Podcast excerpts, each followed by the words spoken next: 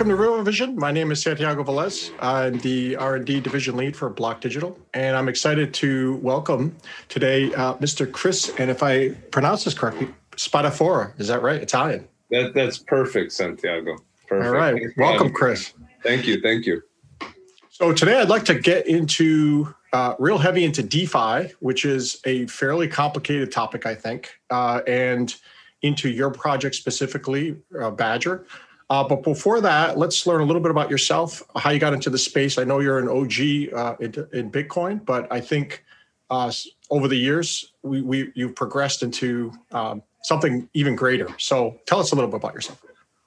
Yeah, thanks. Um, it's glad to it's it's great to be here and, and, share a little bit about the story, and I'm excited to talk about DeFi in general because I, I genuinely believe it's it's the new financial system that we're all building together the people's financial system. But in terms of my background as it relates to crypto, uh, you know, I got into Bitcoin. Lucky enough, it was 2013-ish in that range. I was living in New York City, and I was at the time selling hardware and software. And um, my office was on Wall Street, right above the original Bitcoin Center. And a friend of mine from college came out to moved out to Long Island, and he was big into Bitcoin.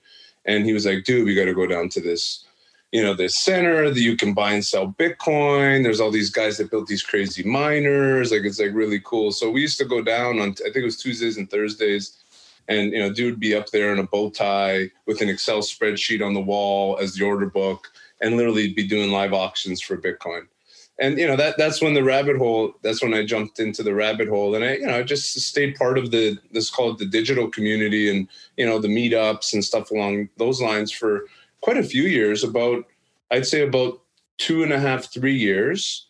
And then um, I was I had an e-commerce business, and I decided to want to jump, you know, want to jump full time into into crypto in 2016 and then that's where i just became more active um, in investing and evaluating things outside of bitcoin. And you know i never was the type to be you know super hardcore bitcoin. Like i i, I believe Bitcoin is the soundest money ever invented and the best collateral we'll ever see.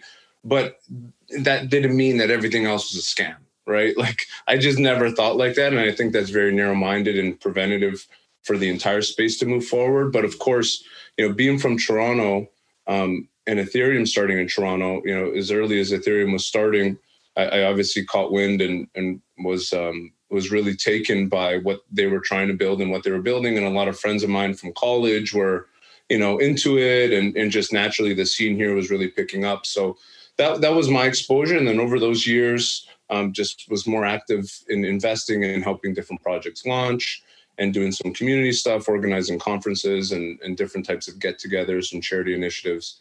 And then in 2019, I decided, you know what, I really want to focus on building and have more of an impact on the space that you know that I've grown to love over those years. And I, and I saw an opportunity specifically around the lack of Bitcoin. Like if you rewind, today it's still really small, but you know, rewind a year and a half ago, there was probably under a thousand coins, maybe even 500 Bitcoins that were off of the Bitcoin network being used in some type of utility on other blockchains, if that's Ethereum or whatever. You know, today there's like 220,000 and it still only represents slightly over one. Well, I think it's like two hundred ten thousand. So so right at one percent of the total Bitcoin supply today is being utilized. Um, but that that was our absolute mission, right? How do you build an open community and a project that enabled those that wanted to put Bitcoin to work to be able to do that, still do it in a trusted, non-custodial way, and then of course, you know, have an organization or a business that's built and managed and organized by the people versus a traditional corporate structure. So that's a little bit about like you know how it, it, everything came to the head, and, and a bit about my background. Awesome. So uh, a couple of fundamentals for our viewers.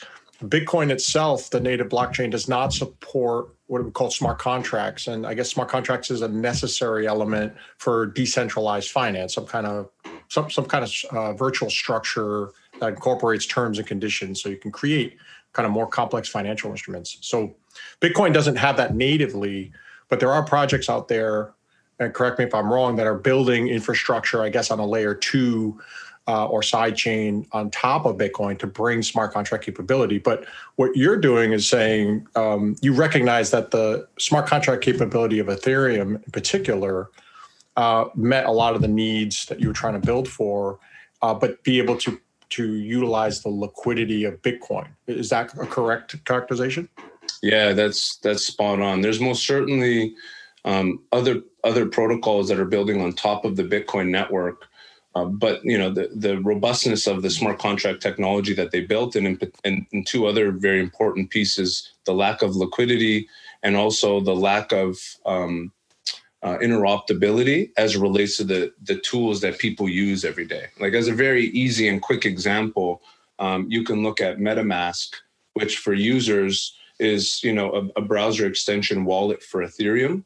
Um, but it, you know, with a click of a button, you can change it to Binance Smart Chain, to another blockchain like Fantom, and you know, but it's literally just a browser extension, and it has you know five five million users.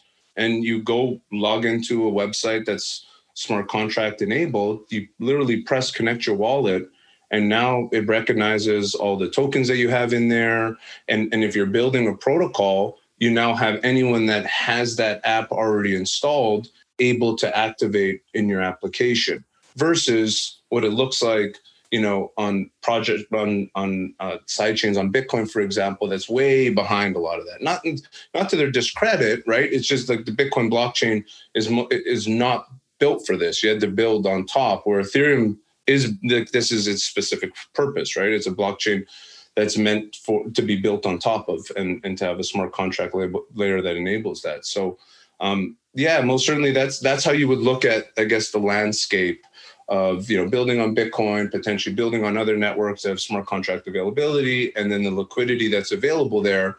And for for us in particular, more just in general, what I believe is you know today 1% of bitcoin has been wrapped or ported over to other blockchains because there has to be a process right? You can't just bring it right to the other chain with the same wallets. You, there needs to be a process to wrap it in the appropriate standard that's applicable to those chains.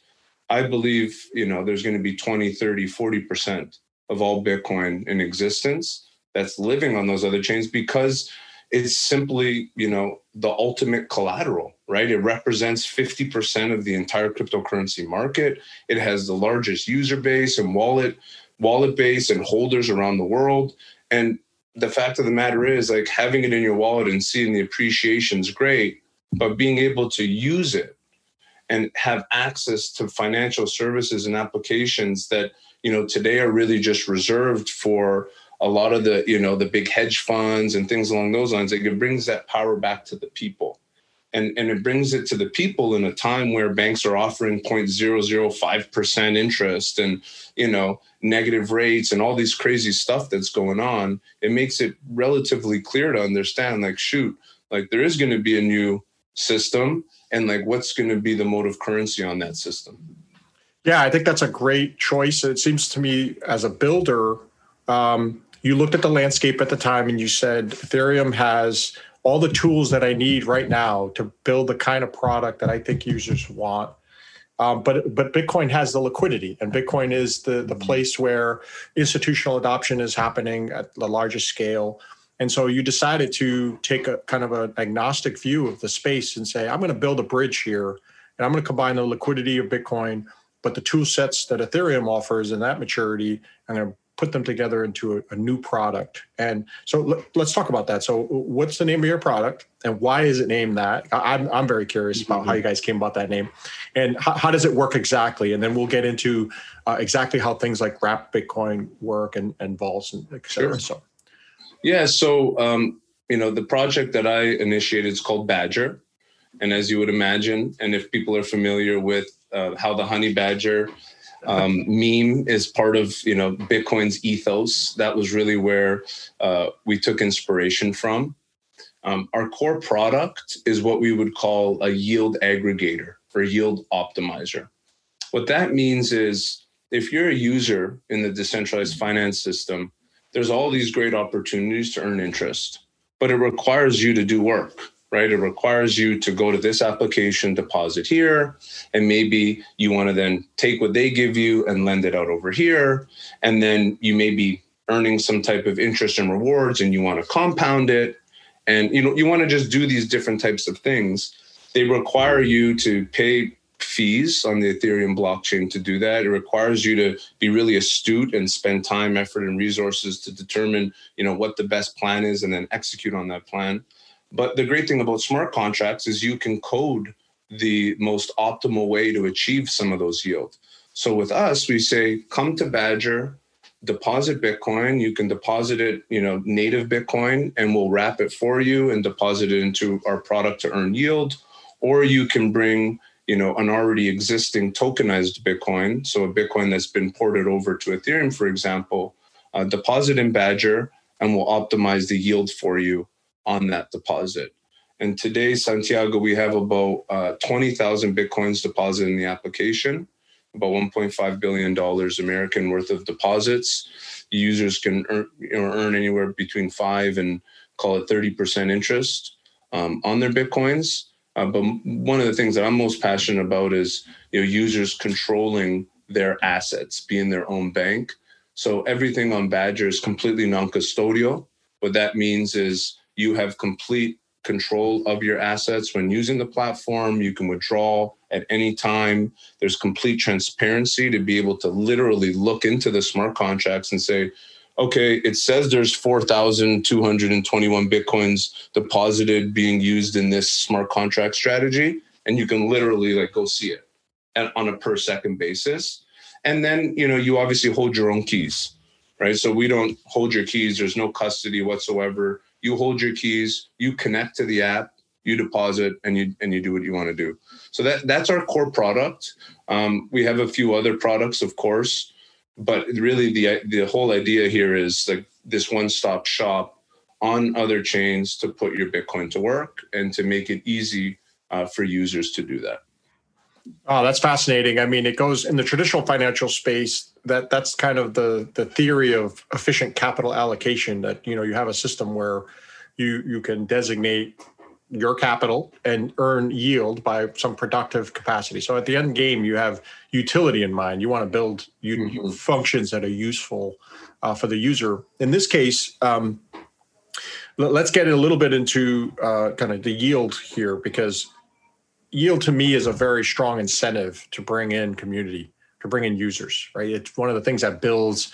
Uh, because I noticed that your platform re- has grown really fast in a short period of time, mm-hmm. and I think it's uh, very astute how you kind of aggregate different yield strategies. It's almost like portfolio management. Is that you you you do a service on behalf of a lot of of the users so that they don't have to understand the nuances of this, and you do some portfolio management to construct these yield uh, products and then that in itself is kind of self-compounding right? Because that yield attracts more users and um, but before we get into that let's let's talk a little bit about wrapped bitcoin um, and let's identify some of those risks because I, I, I see as you you talked about your platform in itself as transparent and non-custodial and that's excellent uh, talk a little bit about the risks related to wrapped instruments, any kind of wrapped. Hundred percent, yeah. I think the risk starts well before that. The risk starts at just smart contracts, right? Mm. Like smart contracts themselves are and have inherent risk built into them.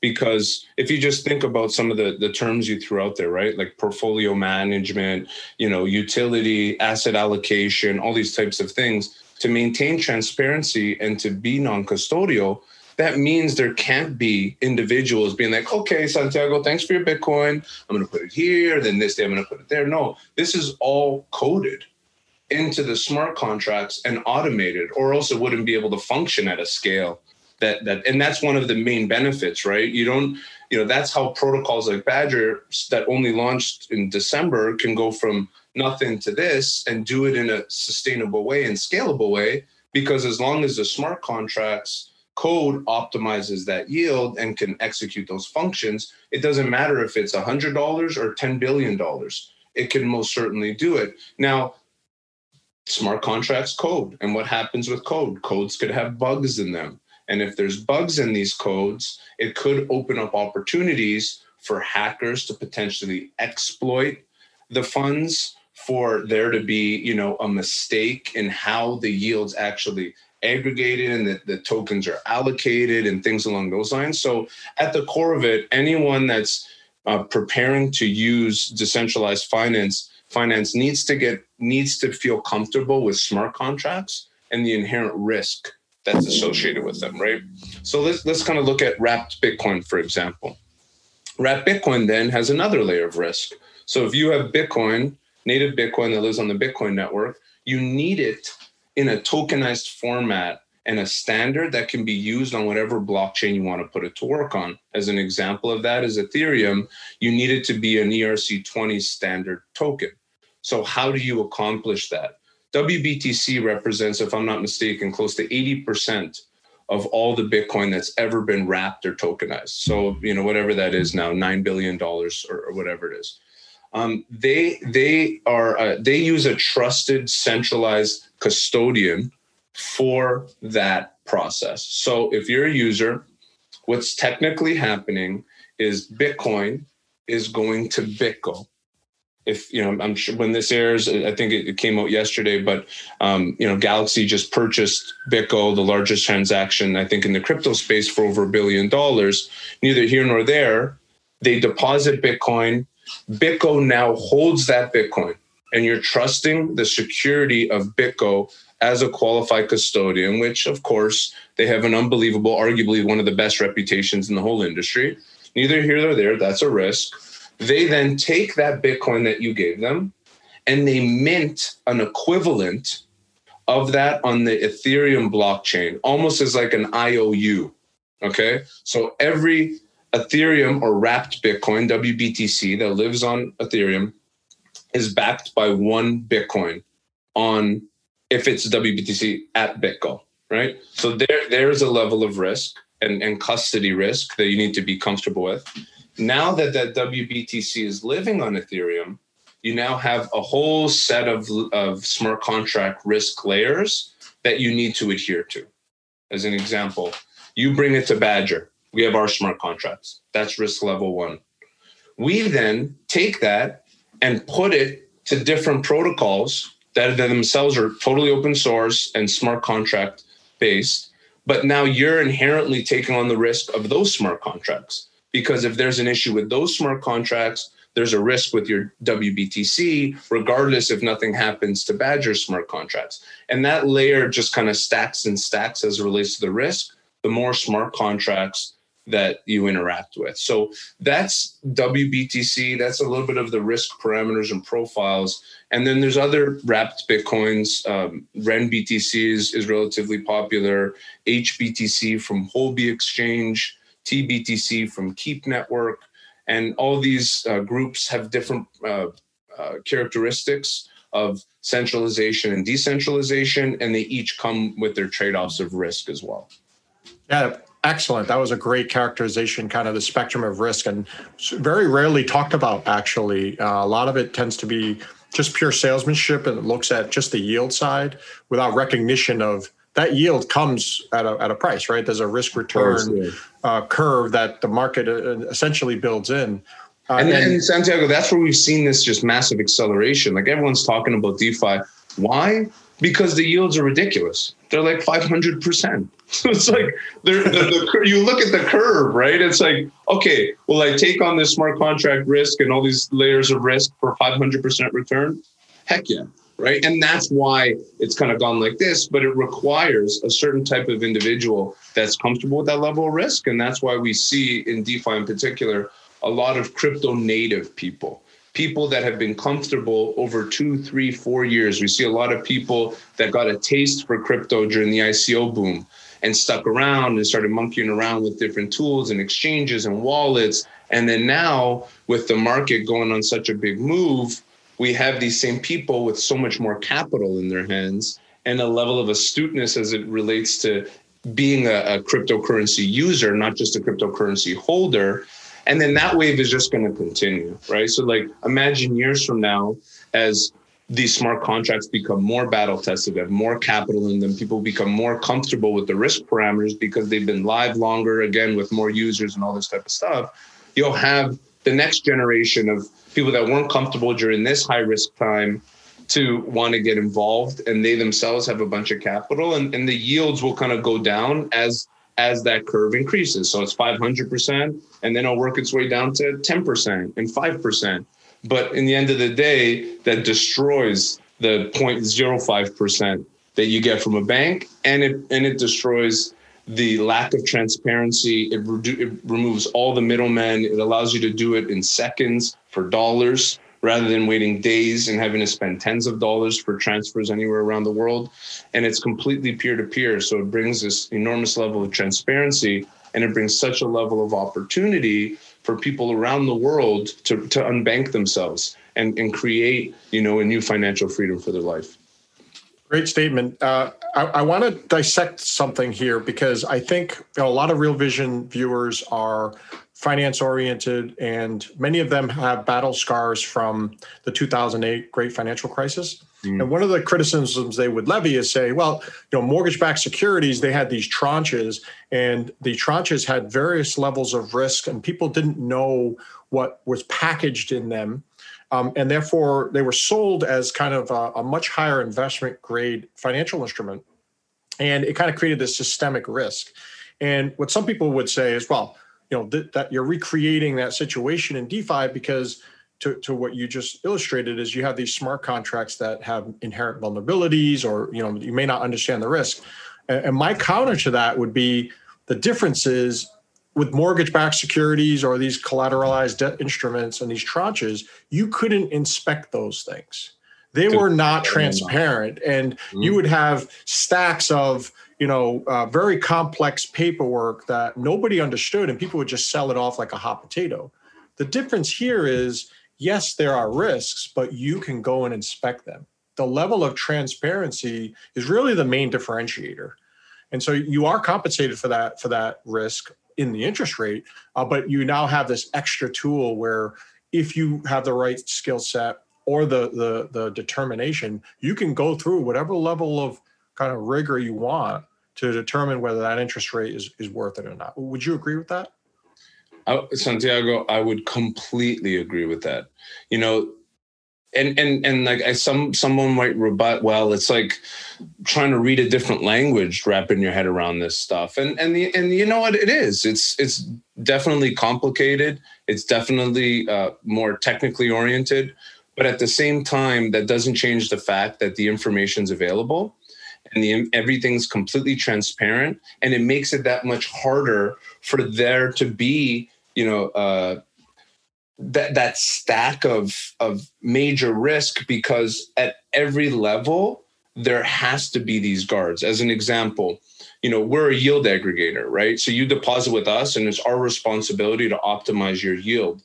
We wouldn't be able to function sustainably if we didn't have an enormous level of diligence around the smart contracts that we're enabling you to interact with, right? So you now have these parties in between that th- their business goes away and they themselves are so open and transparent that we couldn't get away at all with doing anything potentially shady or misleading or things along those lines that back to your example that was happening at so many different layers. Like it wasn't just like oh boom oh it was just you know because this one group here was doing these mortgages at the, no it's like at every single layer professionals and small groups with very specialized knowledge were taking that knowledge adjusting it to sell to the next layer to make them feel comfortable, they would take that layer, sell it to, and then it would eventually get down to retail and it'd be a stack this big they couldn't wrap their head around if they, if they needed to.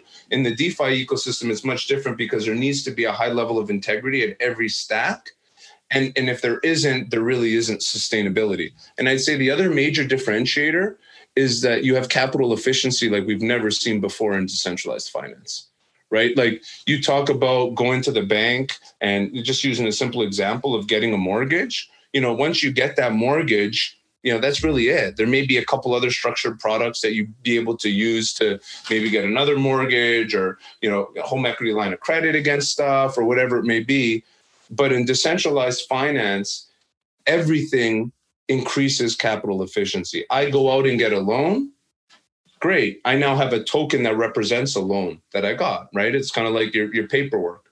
But then this application over here says, hey, deposit that in here and we'll optimize, you know, what you can get with that. And we'll give you this back, this token back that represents your position in here. And then Badger comes along and says, hey, deposit that with us because we can do X, Y, and Z for you.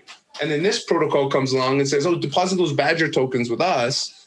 and so like this is literally, it's like we call them Legos because it's just stacking on top of one another, of course, bringing more inherent risk at each stack, but with complete transparency and capital efficiency at every single level. Yeah, so the, so composability it seems to me the theme you're pressing here. It's the it's the feature of Ethereum that really differentiates itself from a lot of other platforms. You can take all these financial instruments, interoperate them, share the liquidity, uh, and then use use that to to find yield to to basically find the place where there's the most growth and you can put your assets to work. Uh, you know, one, one of the things I'm most excited over is kind of the digitization of real world assets. You know, homes, real real estate, art, all these kind of things. Um, and then tokenizing them in the same way Bitcoin was, and then being able to interoperate them with uh, automated market making, being a liquidity provider, using your assets, all these very exciting because right now the main i guess value to these systems comes from bitcoin right? I mean institutions buy it individuals buy it and then that liquidity kind of waterfalls down to ethereum and a lot of the other chains. Uh, but there's so much value out in the real world that could be tokenized that with this composability you could create really interesting financial instruments and, and complex financial products that most people never had access to before. And, and and your product is essentially delivering a new level of access. So that that's super exciting. It's just a start santiago. Like we're this in the last 12 months we've seen the explosion and we've seen a glimpse an unbelievably small glimpse into the future. Well that's why i called it in the beginning of our chat like you know the future financial system the people's financial system because something as simple as tokenizing a real world asset that's great all. We saw a lot of this conversation maybe three years ago. Everyone was talking about STOs and and all this type of stuff. Um, you know, for the viewers, security token offerings, and these are you know tokenized securities essentially. And um, you know, but it's great to have that and and unlock this illiquid asset. But if you can't do anything with it, and there's not a market to trade it, you don't necessarily have that layer on top that creates an ecosystem and a healthy, sustainable environment. That's what DeFi does. You have applications that you can then participate in. If that's an exchange to trade it, if that's a money market to lend and borrow against it, if that's places to earn additional yield on it, all these things, there's tranche products, all these things. And today they're being experimented with with the, the available assets, the digital assets that are available today, Bitcoin, Ethereum, all these other assets more more assets from the real world are going to be tokenized. And the minute they're tokenized there's now a way for a healthy market to grow and expand. Yeah it's almost like 2017 people wanted to you know drive lamborghinis to, these very uh, valuable complex financial assets. But there wasn't a highway yet. And and and the highway is being built. You guys are building some of that and before you know it we'll be able to drive all these very interesting exotic um, assets on there and and enjoy them now let, us let's, let's shift the conversation a little bit to community because sure. the, the way I see these blockchain networks is very much people. I mean, code's super important, but I feel like it's most of the value comes from human beings. Can you talk a little bit about your project and how you see community uh, bringing value? Yeah, I, I couldn't agree with you more, Santiago. Like people are everything. Community is everything. Commun- communities are networks. Community are sustainability. Like that's what is sustainable. Um, especially in an unbelievably volatile market like cryptocurrency you see such massive swings and massive money movements and with that because primarily those um, participants or investors you you you see lack of interest when the price of something's down or whatever. You know, we just saw it. Like look look what's happening today versus what's ha- what happened in 2018. You can't go on Twitter with or go on the television without seeing something about Bitcoin and crypto, right? Look at the level of excitement there compared to when Bitcoin was went from 20,000 to 3,000. It was just like totally different. So I've always believed in community. And just to give um, you know anyone that's watching just a perspective, Badger is really unique, and I'm not going to get very comp. I'm not going to get super complicated here, but Badger is unique because it's a completely community-run business when we started, we wanted to rewrite the playbook on how a business could start. So, bootstrap. We don't believe in um, this idea of, oh, put on your best dress and go dance around for some VCs to give you money, and then go to TechCrunch and they can praise you for raising $50 million. And then you have, you know, a big office with a bunch of people not making any money, racing against the clock before your burn goes down. But maybe someone acquires you and you go public, and all your original investors can now say, I invested in so and so when they were nothing, right? It's just a total joke. So we wanted to change that and then we, you know, and I'll explain how we did that. But then if you're able to build a business that didn't need to leverage that level of capital and and, and bootstrapping mechanic, how is that business then managed? Because the traditional way businesses are managed are completely centralized. You know, you have C-level executives, you have board of directors, you have no transparency in how the money is moving, all those types of things. So we wanted to bring the same level of transparency that we bring to our product. We wanted to bring that to the business and how the business is managed. So um, when Badger launched, we decided we didn't raise any capital at all, um, and we said, you know what, we're going to use the power of the blockchain here. We believe community is based on a shared value and belief system. It's very difficult to have a community unless there is a shared value and belief system. Our value and belief system consists of three things. One, the belief in Bitcoin in decentralized finance, right? People that believe in Bitcoin as the best collateral in the world that should be used in new financial systems.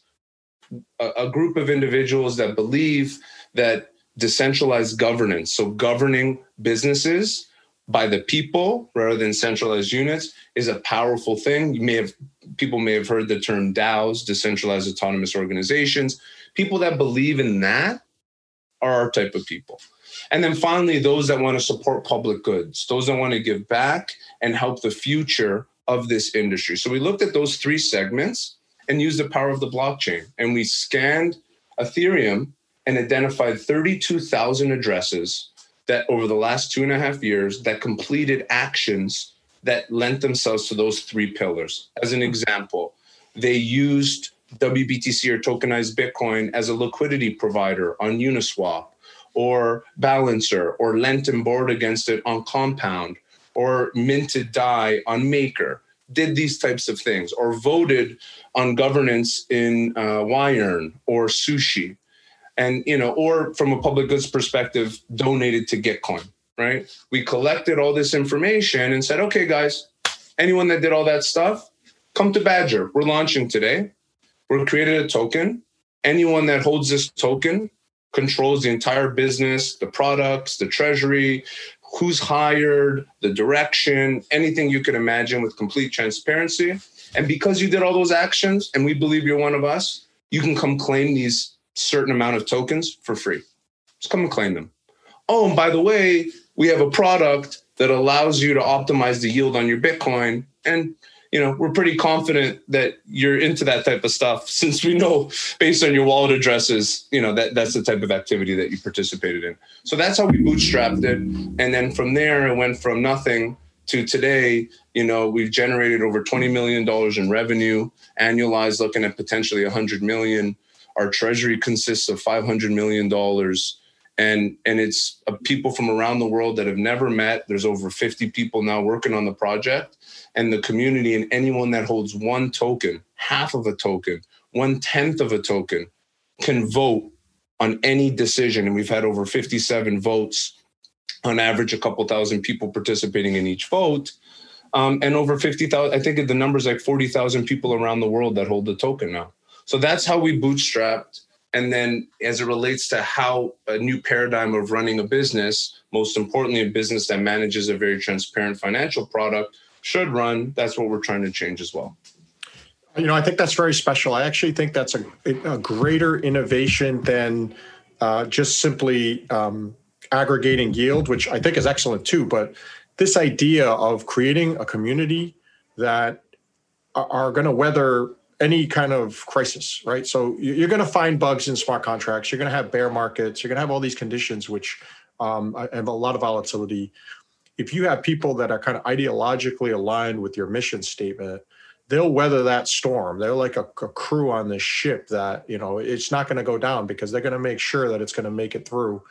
I think that's actually a more significant development. I, I didn't anticipate that talking to you, but I feel like that approach should be a roadmap for any other crypto project, right? They, they should mm-hmm. be really thinking about who they're building a strong foundation with because if they don't have a strong foundation it's you, you can't build this these very complicated structures on top of it so um, you know i think that i think that's excellent yeah. and, and it goes to like you know what i believe to be the future of business right like you talk about some uh, and and, I, and, not, and i'm just going to use badge i can use two or three other examples like sushi or yearn for example but you got now com- completely token governed companies that are not legal entities, okay, that generate 50 to 100 million dollars a year in revenue and have and manage hundreds of millions of dollars all on code. You think about how different that is from a billion dollar company that exists today. That you would even if you use the product like if you think about it like this, and I, am I'm just use Uber because everyone uses Uber, and it's not a billion; it's however many a billions of a company in value. But imagine you are on the board of Uber, and at the same time, as a user of the Uber app, you have the power, you have the voice to say, you know what, f that Uber. I don't like the surge fees. I'm going to work with the community to garner a, a, a proposal that proposes a change. And if enough people believe in what I believe in, it will change. Think about how different businesses will operate and the future of digital business because, you know, call it what it is, right? The pandemic is not going away anytime soon. It's changed the world forever. And now, with so many more people at home and so many more people having, being forced to accelerate into this you know world of of uh, a digital it just totally drives this understanding of what i'm talking about. Because it's even hard for most to even understand how a world like that could operate. But now when you know that you don't you don't i don't need to meet you and shake your hand santiago before we can do an interview we don't need to do these types of we're conducting large amounts of business digitally already the next evolution of that is again bringing transparency and digitizing the actual stacks of an organization and how organizations operate and function. Yeah, amen to that. I uh, you know I couldn't agree more. And um, you, you know one thing you, you mentioned about this democratization, I guess, of the governance, right? Uh, it's so important to pick the right people initially because governance is actually really hard. There, there can be apathy in ecosystems and, and the same way there is in democratic systems of, of, of the real world is um, you know there can be apathy in the governance structure people will will buy a, a governance token but really not participate so being very mindful initially on that foundation we talked about of the right community of people yes. who, who do want to engage in the governance is super important because that's what's going to compound. That's the flywheel that's going to yield better and better products and like you said make the ecosystem sustainable.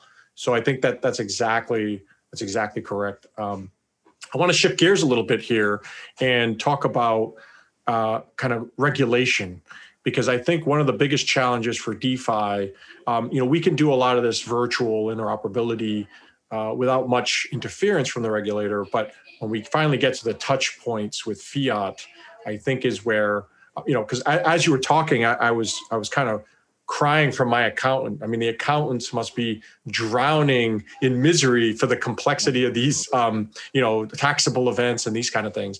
So, what's your feeling on regulation uh, either on taxes or being uh, de- declared securities, some of these instruments being declared securities, all this uh, uh regulatory compliance, what's your feeling on that? How do you, how do you think the DeFi community will manage that going forward? It's it's going to be a big challenge. It really is. Um, simply because this new financial system is going to be fighting against the old financial system and the rules that were made for that financial system and the rules that enfor- that are enforced by regulators for that financial system. It's like trying to put a square peg in a round hole and it's going to take time for continuing to jam that hole be- before it creates enough of a room and grit and uh, carving to actually get in there. But it, it's coming, right, Santiago, and, and and it has to come. It's going to be part of the journey of the evolution of decentralized finance. Um, unfortunately, you know, not uncommon in crypto in the past. There's a lot of bad actors that take advantage of times like this. You know, we saw it back in 2013 14 we you know well before that actually. But you know we were see we saw it in 2017 with all these you know icos that were just putting lipstick on a pig and, and taking money and doing a bunch of crazy shit with it and stealing people's money and all this type of stuff. Um, and we're seeing a lot of that now right? Like projects are launching using a lot of the terms and strategies that i just talked about but with ill intention and that's just going to make the impact of the regulators that much more. It's just it's just low hanging fruit for them, right? It's like okay, listen, like these guys are obviously laundering money. Okay, these guys are obviously stealing people's funds. All these types of stuff. Um, but you know, my my belief is protocols today, especially protocols that that act with a high level of integrity, with have the intention of changing the industry and being pioneers, they need to also trailblaze and become pioneers as relates to regulation. And they need to um, they need to put their flag in the sand and say these are the actions that i'm going to take and we're going to take to be good actors and try our best. Because it's all unknown right? There is no regulations for this stuff but you have to try your best and you have to do the types of things that want to make the regulators work with us sooner rather than later it's inevitable but the sooner they feel comfortable collaborating to help develop some of these new regulations, the better everyone's going to be. You know, so of course it's funky. Like, you know, come to Badger. There, you don't have to sign up with an email account. You don't have to give your patent. You know, that's very different from traditional banking laws. And bank banking laws are probably not going to be that happy about it, right? So how do you, again, how do you take those steps and how do you structure um, these DeFi protocols and businesses in a way that try and adhere to some level of regulatory framework without trying to stunt innovation right? That's the you know that's the the balancing rope that you're on. You, you don't want to stunt innovation. You want to continue to push things forward. You want to be a good actor. You want to help the regulatory environment grow with the innovation. So you there has to be an in between and i'm a firm believer that um, protocols today need to be leading the charge. Like I, I can speak for ourselves. You know, we try and do everything we can within that within that boundary to to be good actors, and we're actively working on you know what types of regulatory structures can we put in place for Badger and for the community and for the technology and the open source technology that we've built and then how does taxes even work like you know we're actively investigating this stuff every single day um, and and I encourage others to do so. But in the end of the day, again, it's going to be this balancing act. How do you not stun innovation? How do you help push regulation forward so it matches with that level of innovation? Yeah, I agree. That's that's that's great because um, I think the first mass adoption DeFi product will be the one, the, the, the project or projects that embraced regulation because at that point it will bring in a kind of a level of comfort that a lot of people who don't understand these things uh, feel okay it's got the rubber stamp of the regulators and you know they'll they'll be they'll feel free to dip their toes in the water. Now at that point the yields will be a lot lower naturally uh, because their risk has been mitigated but in terms of mass adoption i, I feel uh, like that's the only way. You know more recently uh, the financial action task force came out with guidance regarding things like dexes and uh, virtual assets. And the way they see it is that there's there's always some counterparty that you have to comply with. So one of the risks of defi has always been okay let's say i engage in a transaction with a counterparty and they're on a sanctions list right I don't know, like uh, me as a as a participant, I, I, don't know who's on the other side of that DEX, or I don't know who who I'm providing liquidity to. How am I supposed to vet that person and say yes, they are or not on a KYC? I mean, on a anti money laundering list, or you know, on a sanctions list. Um, and so I think that that software is going to need to be required that kind of integrates these extra layers of KYC, AML, and compliance with the kind of flexibility of um, DeFi, right? And and being and being uh, anonymous. You know, you can use like zero knowledge proofs to prove out certain key parts of the identity. Uh, but I think a project that embraces that early on is going to is going to mass adopt. You know, and and it's yeah, great it needs, it needs to be it needs to be included. You know, even on Badger, like we're completely open source, and anyone can use our our uh, our application and our in our smart contracts. But you know, we we geofence um, certain countries, rightfully wow. so. Um, and and I think that's important because again, it shows your intention of trying to push innovation while being a good actor. And of course, we don't want you, Santiago, dealing with you know a, a, bad address or an individual on the other side that's maybe doing illegal things or whatever so how can you do that with uh, again without um, without uh, I, would say without um, without compromising the integrity the integrity of decentralization. Mm. Yeah, that's great. So uh, okay, so la- I guess last piece of this discussion I'd like to get into is what products are Badger most excited about right now? What are you building? Can you uh, pull back the curtain a little bit and tell us maybe a preview of the things that you're working on or see coming on the horizon shortly? Yeah, listen, I, I could talk about Badger all day. I'd love to talk about that stuff. Um, so really, if you think about Badger, uh, we have, uh, like I said, we have one mission, right, which is to bring as much Bitcoin to decentralized finance as we can, and as we bring it there, give it utility.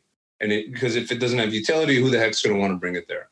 So Badger and our stack really, and our products, uh, our product offering really fall on like you know three. I call them like a nucleus and our and our and our prongs. So we have our nucleus, which is our yield aggregation product, right? We, we call them Sett vaults. These vaults were constantly coming up with new strategies, new smart contracts that can enable people to earn better yield, more sustainable yield, handle more capital in those yield strategies. So that's literally like every few weeks, it's just a new thing, bringing it to market, testing it. If it meets just appropriate security standards, moving it into a place where users can have access to it and things along those lines. So that's always going to be evolving. And now we have, you know, the, the other prongs. One side is, well, okay, you have all these yield strategies, but if if you can't bring native Bitcoin into these yield strategies, you're always going to have 1% of the supply, maybe 2%. Like, how do you get that to 30%, 40%?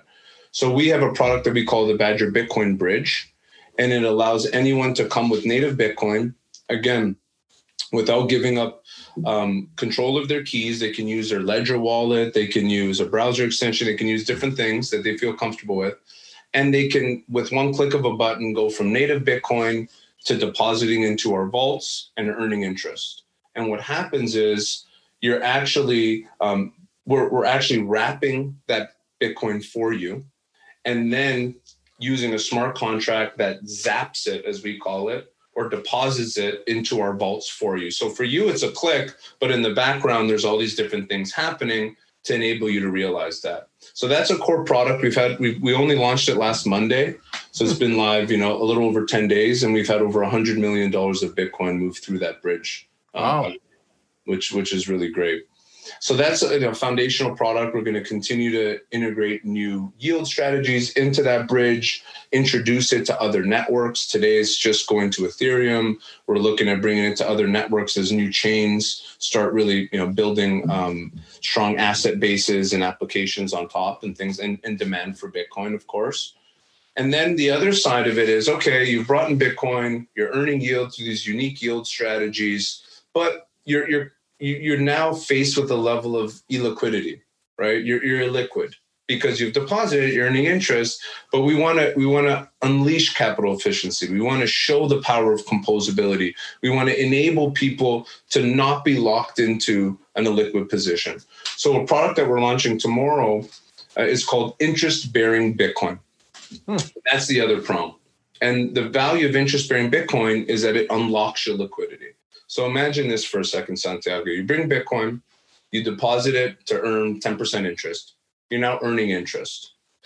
If you're earning interest in the Badger app, we say, hey, use that position that you're in and mint or use it as collateral to mint a new asset called interest bearing Bitcoin. In interest bearing Bitcoin, it's like an index product that's backed by a whole variety of Bitcoin yield tokens. And it takes the average of the different yields. And that's the underlying uh, interest rate for just simply holding that interest bearing Bitcoin. Now, of course, anyone can go swap for it on a decentralized exchange. I can hold WBTC or I can hold essentially uh, the same thing, except it's earning 10% interest. I might as well, you know, do that.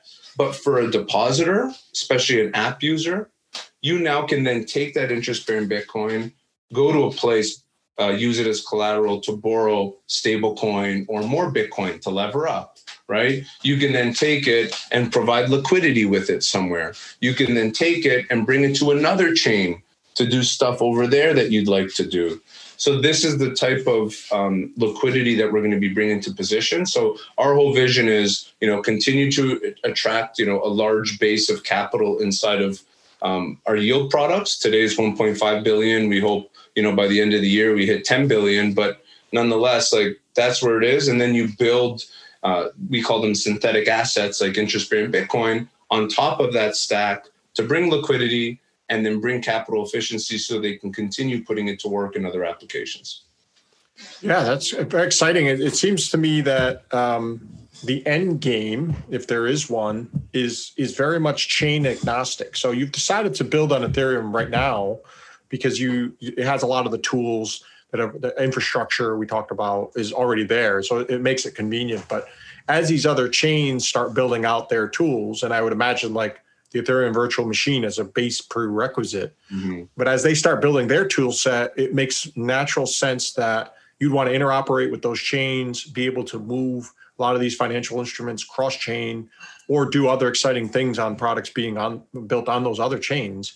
Um, so you're kind of unlocking, you know, we talked about this on Real Vision before, this internet of value. You're helping build some of that infrastructure that connects cross chain, cross financial products.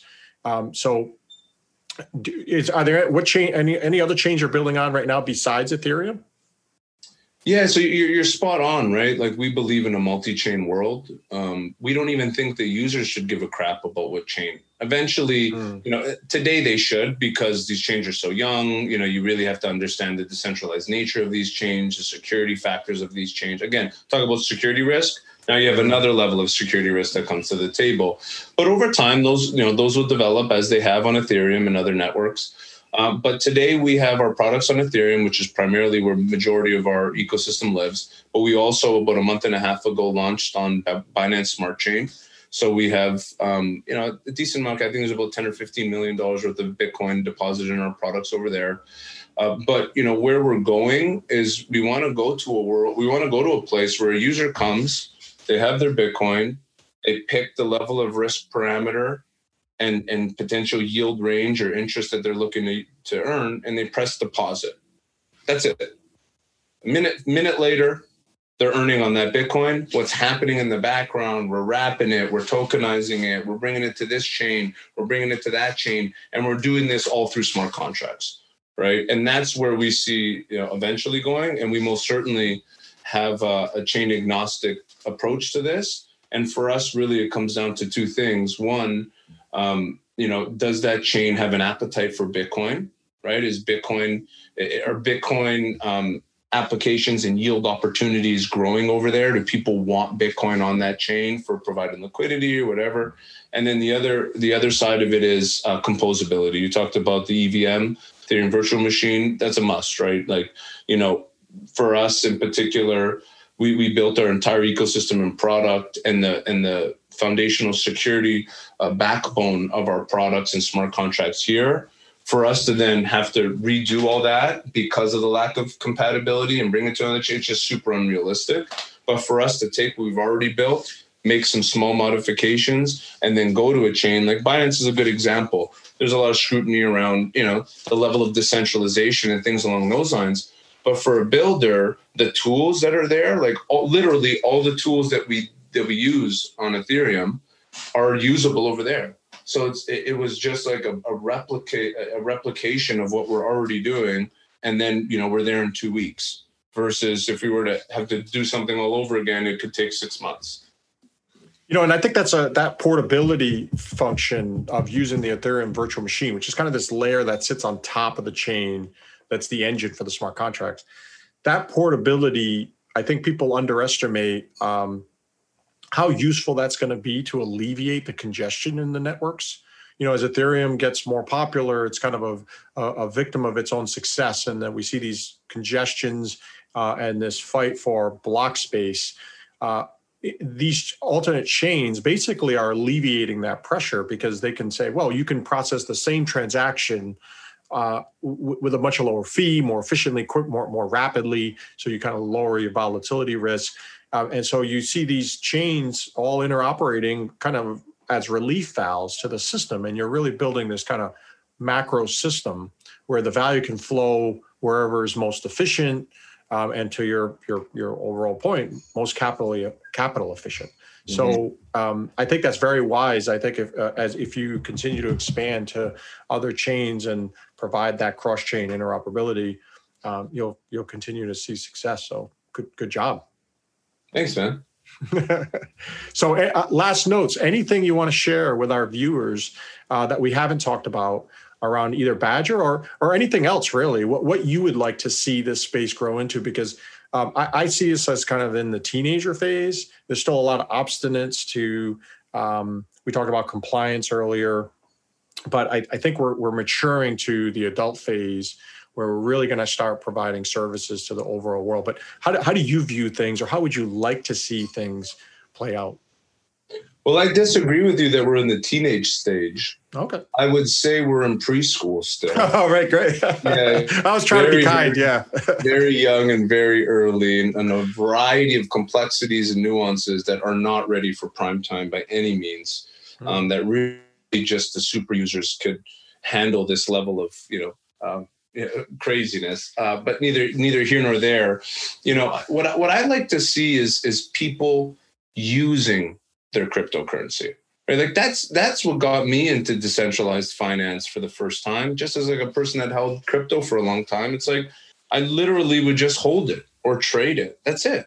And i don't trade. It's just not my thing. So it's like now all of a sudden you have this experience. It like blows your mind even in the simplest form. When you log into i open up 10 tabs.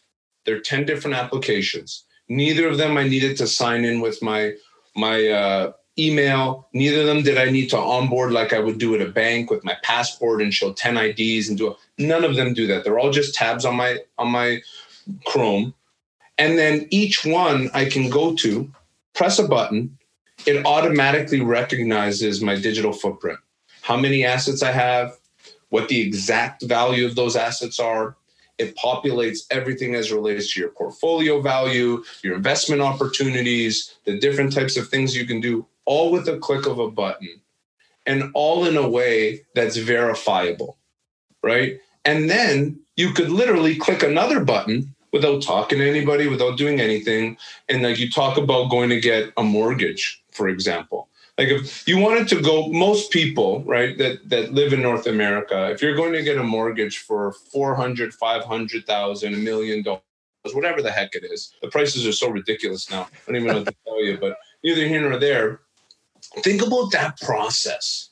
Like they want your firstborn child as collateral to an extent. Like this is how far they go. The credit system, oh, I did I missed three five dollar credit payments four years ago, and now I can't get a mortgage on my house, although I make X amount of money or whatever whatever the parameters are. Look at the parameters they place on people with small businesses and that are entrepreneurs. They pretty much look at you as like the least credit worthy individuals, but you're probably the most astute as it relates to financial management versus a person that just works at the hospital for 30 years and takes a paycheck and, and calls it a day, right? So you, you think about that difference. You come to an app, you press a button, they don't know who you are. but based on your assets, based on your verifiable value that's there, they will allow you to borrow a million dollars like that. With a click of a button, it costs two or three dollars to do, and it happens in seconds. And you can pay it back five minutes later,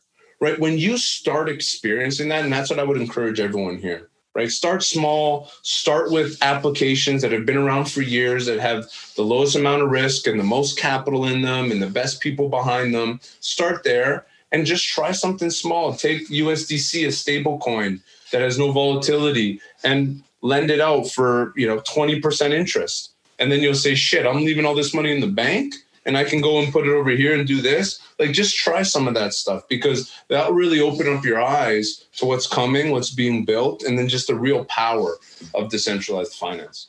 Amazing. That's that's the best way to to, to end the end the interview. Chris, I can't appreciate. I can't tell you how much I appreciate you coming on and opening our eyes uh, to the world of DeFi and Badger. I hope that as time goes on and and you get very very successful, you and your community, that uh, you'll come back on Real Vision and, and continue the conversation.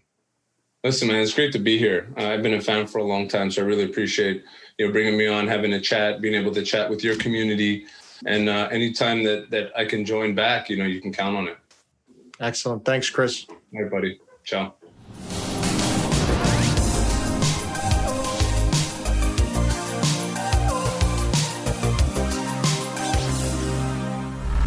Welcome to the end of the video. We know that on average, 85% of you who start a video on Real Vision finish it. That's extraordinary. On Facebook, it would just be 4%. And that's because Real Vision creates the most engaging content in the entire media world. Let us help you grow your business by making video content that really engages your customers. Email us at customvideo at realvision.com.